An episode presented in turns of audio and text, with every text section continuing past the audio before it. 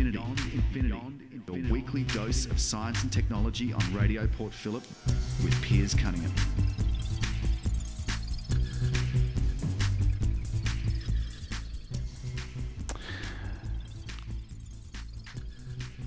And welcome to another Beyond Infinity special. We're talking with Simon Mulvaney of Save the Bees Australia.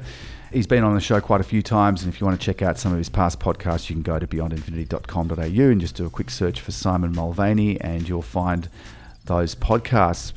Simon, truth in advertising. I just wanted to talk to you a little bit about this specifically because this has been something that you've been pretty passionate about, and it's a big part of what's motivated you in your campaign on various subjects about honey in Australia, about bees, about insects. I mean, we had bushfires in Australia. You probably know that. I think there were estimates that it was in excess of 1 trillion insects. So it was over 1 billion native animals that have been wiped out in those massive bushfires in southeast Australia, but also in excess of 1 trillion insects. So a huge impact. What does that make you feel? You must be pretty horrified by those sort of figures. Yeah, horrified. And I've seen the personal pain from the beekeepers who have lost hives, and obviously the suffering that goes along with fires. It's overwhelming. One thing that I was shocked at this week is that they're doing 1 million drops in New South Wales. They're dropping over a million 1080 baits to tackle things like feral pigs, horses, goats.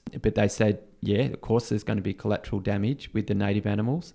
And what really gets to me when I visualize that, I could barely sleep at night one night thinking about it, is that they've somehow survived the fires and now they're getting poisoned.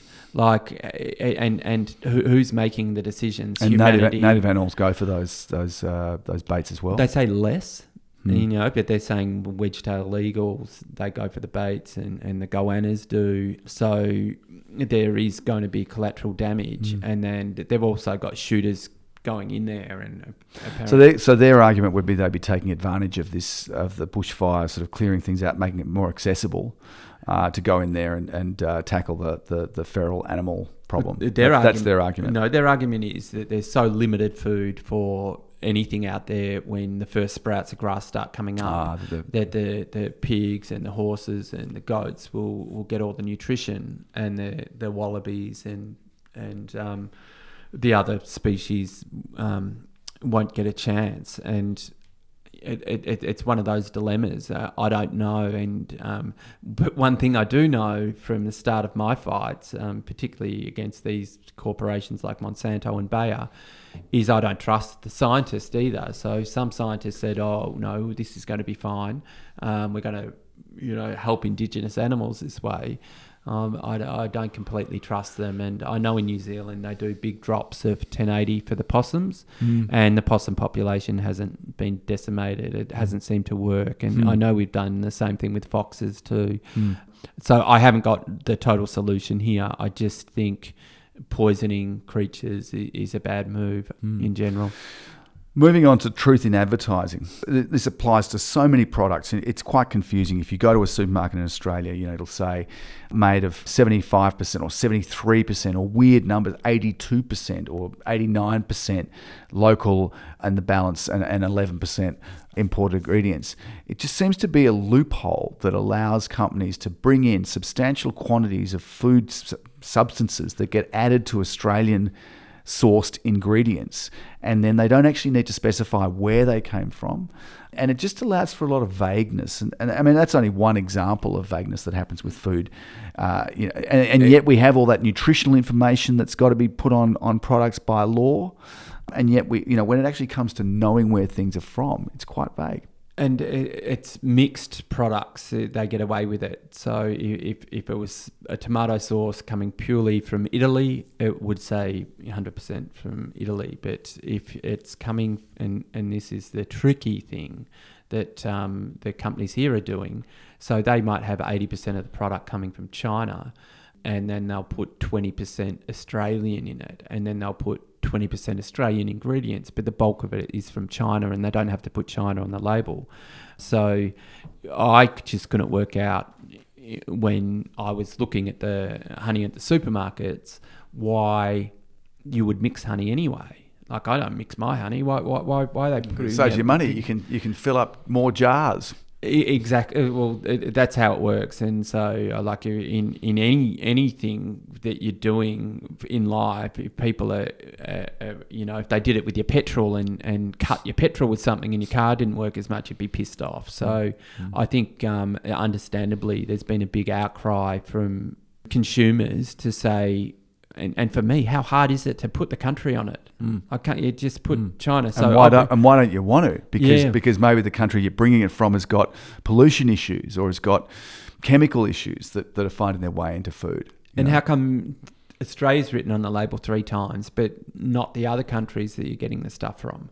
And the way that they bury it, you know, when they don't want you to see where this is made, you know, like to look at it. I often find myself looking at packaging on, you know, a packet of biscuits or something, and just trying to find where is this actually made, because it's a good price. So I'm thinking it's possibly not made in Australia, because it's usually the cheaper food is actually coming from overseas. And you know, the way that they bury it, whereas if it's a place that's a destination that's going to be good for people, for the consumer who's going to go, oh, it's made there, that appeals to me, then that'll be really easily found. But if it's from somewhere that's not going to appeal, they bury it. They have to show it in some cases, and they can get around that because they can say made from partly Australian, partly overseas imported ingredients. That's one of the loopholes. And I don't want to be rude about just the one country, but quite often when they're burying it, nearly all the food has been coming from China, and understandably, people have been concerned about the pollution issues over there. Even the Chinese don't want their own produce a lot of the time, particularly when it comes to powdered milk and health products. Well, they've just bought a big powdered milk company in Australia, which is going to be a way of them guaranteeing supply, because you know, previously there was a black market in powdered milk from Australia. So they did that with the honey industry here, and they've been buying a lot of Chinese buying the actual land where you put the bees on, and that's another way of them, you know, sort of shoring up their supply of quality goods. Yep, absolutely. So what changes do you think need to be made in product, in advertising, in what's disclosed openly and sort of without any confusion and you know, the clarity on goods? This one's an easy answer. Just put the country on it. Like, how can't we have that law? And I was talking to an activist in the United States that was complaining that it was too small, but at least they had the country on the label. That's in the case of it being 100% imported. So I think if something's 100% made elsewhere in the way of a food product, then I think it does have to have it, and that's when they bury it. But when it, and this is the loophole, is that if something can be, you know, 40% Australian and 60% from overseas, or even smaller percentage from local produce and the rest for imported ingredients, particularly for things that blend, you know, sauces and tomato paste or things like that, things that people use all the time. They can get away with not specifying where that percentage, because it's not 100% imported. They can get away with not saying where it was imported from, that the overseas component. The argument they've put up towards me for that is the fact that there's sometimes too many countries that they can put on the label, and yeah, like my example's probably a simple one with honey, and one woman's a lobbyist for a company I was dealing with said, well, sometimes we've got Argentinian, Mexican and Chinese honey and Australian. Do you expect us to put 4 different names on the label? Well, why not? What's your problem with doing that? Yeah, exactly. And what's the point of even, I mean, if you know, because you would know how those things are blended together, right? They would know. I mean, if they don't know, then that's a worry in itself. But if they do know what the you know, even within a, you know, say allowing for, you know, I don't know, a few percent margin of error, 5% margin of error. But, you know, if they said, okay, it's 20% Argentinian, 10% Mexican, 30% Chinese, and the balance is Australian. I mean, what's the problem with doing that? Like, you know, let people realise that that's the way the food industry works, and then they can make their choice informed, based on price, based on their perception about the safety or reliability of those destinations. You know? Another person I'd spoken to who had been chatting to the CEO of Woolworths said that 80% of the packaged goods now in Woolworths are coming through China. And so you've got this situation, if that's the case, that they can't afford to let people know that we've sort of lost, I guess, in our terms, in going for local produce. Okay, so you're either going to pay more and support local producers and have the comfort of knowing that you're buying from Australia, which has got a good reputation for the quality of its agricultural products, or you pay less and you know what you're getting as well. I mean, that's really what it comes down to. If you want to save money, you can. Because people quite often use that argument to me. It's a consumer's fault that they don't want to buy more. Well, it's not, because a consumer isn't being fed the right information. They're not told what's actually in it. They're not told that it's from China. So I don't actually blame the consumer. I blame the weasel words on a lot of these packages that are actually stopping the consumers from buying something that they may have thought was Australian. What are the commercial advantages from manipulating or massaging the information about food products? What are the commercial advantages? I mean, it's just purely cost?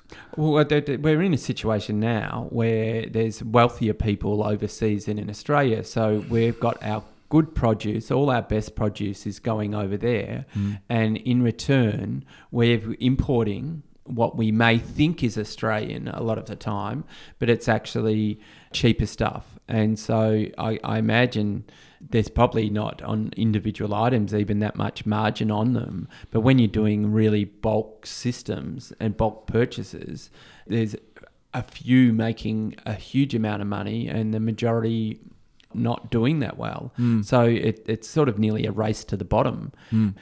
How are you going to stop it? It's not actually as easy as saying, well, consumers have to buy more. It's this power that the duopolies have got, like Coles and Woolworths and maybe Aldi, that the options aren't there, and people have just become used to these systems where we have to shop at the supermarkets because there's no other food available. We're a tiny bit different on the Mornington Peninsula. There are options like Transitional Farm. There's a few local growers that do food for us, and I obviously do honey, and I know people who are growing their own food. There's market gardeners. You can go and buy it out of the farm gate. And for me, that's the beautiful solution. And then I think we spoke earlier about the coronavirus and how a lot of food can't get out at the moment, and some of the prices are coming down, and some of this high quality food might end up on our shelves. And so there's another solution that I can see, is that maybe we should be using localized farming here. And I don't know if that means a move towards more tariff system or not. The sugar tax, what do you think about that? Oh, I love the sugar tax in terms. So that'd be because it's this sort of marketing driven and advertising driven addiction to packaged food that we've been sold through the idiot box, through ads on YouTube, through just the advertising industry is programming people to want to consume certain types of food in preference. Try getting a kid to eat vegetables these days. Yeah, and it's funny because during this journey, I understand how you can sort of brainwash people or trigger their thinking in a certain way. I wrote an article where I was critical of the words raw and unfiltered, and immediately the people in the feed jumped to the conclusion that I was saying that it was an imported product. It was actually Australian honey, and they're going, take, we don't want your Chinese crap. And I hadn't mentioned China in the label at all. They had just gone so used to it. So people don't necessarily read things, and these marketing companies know that, and they play on it. So they're very sophisticated. In some ways, I would use the word poison to describe the amounts of sugar in some of the soft drinks and what it ends up doing to people. Yep. And don't forget that, sugar only became popular in Europe when they got into the West Indies, I think it was, in the Caribbean, where sugar was able to be grown. And so so prior to that, they didn't have sugar. So sugar was a huge hit in Europe. when it first became available, because it made everything taste really good. You know, that our palates had been had grown up on, you know, this without cocoa, you know, that came from South America. So the world changed because of, you know, it's the spice trade, you know, from Indonesia. It affected the honey industry too, because when sugar came out, people didn't need to keep bees as much, and then it affected pollination, and so there was a run-on effect there. Mm. Yeah, it's that huge monoculture style of farming, I think, that's really damaging. Mm. And then we talk about sugar and the way they grow that. They have to use neonicotinoids and other substances to control the moth. They did try the cane toad. Yeah, that didn't work. That was a bit of a disaster. Issue. I think there was a beetle that they brought in that also went out of control. That's why they brought the cane toad in. Yeah. Anyway, there was all sorts of disasters of things that have been brought into Australia and had terrible effects. I mean, you just have to look at, you know, noxious weeds on the Mornington Peninsula and the National Park on the ocean coast is pretty insane as well. So we could keep on talking about all this stuff for ages, but I'd like to thank Simon Mulvaney from Save the Bees Australia, his website bethecure.com.au. Social media handles, once again, please. Save the Bees Australia on Instagram and Facebook. Yep. All right, look, thanks so much, Simon. Congratulations about your outcome with Capilano. It must be a load off your mind and a load off your shoulders to have all that resolved finally.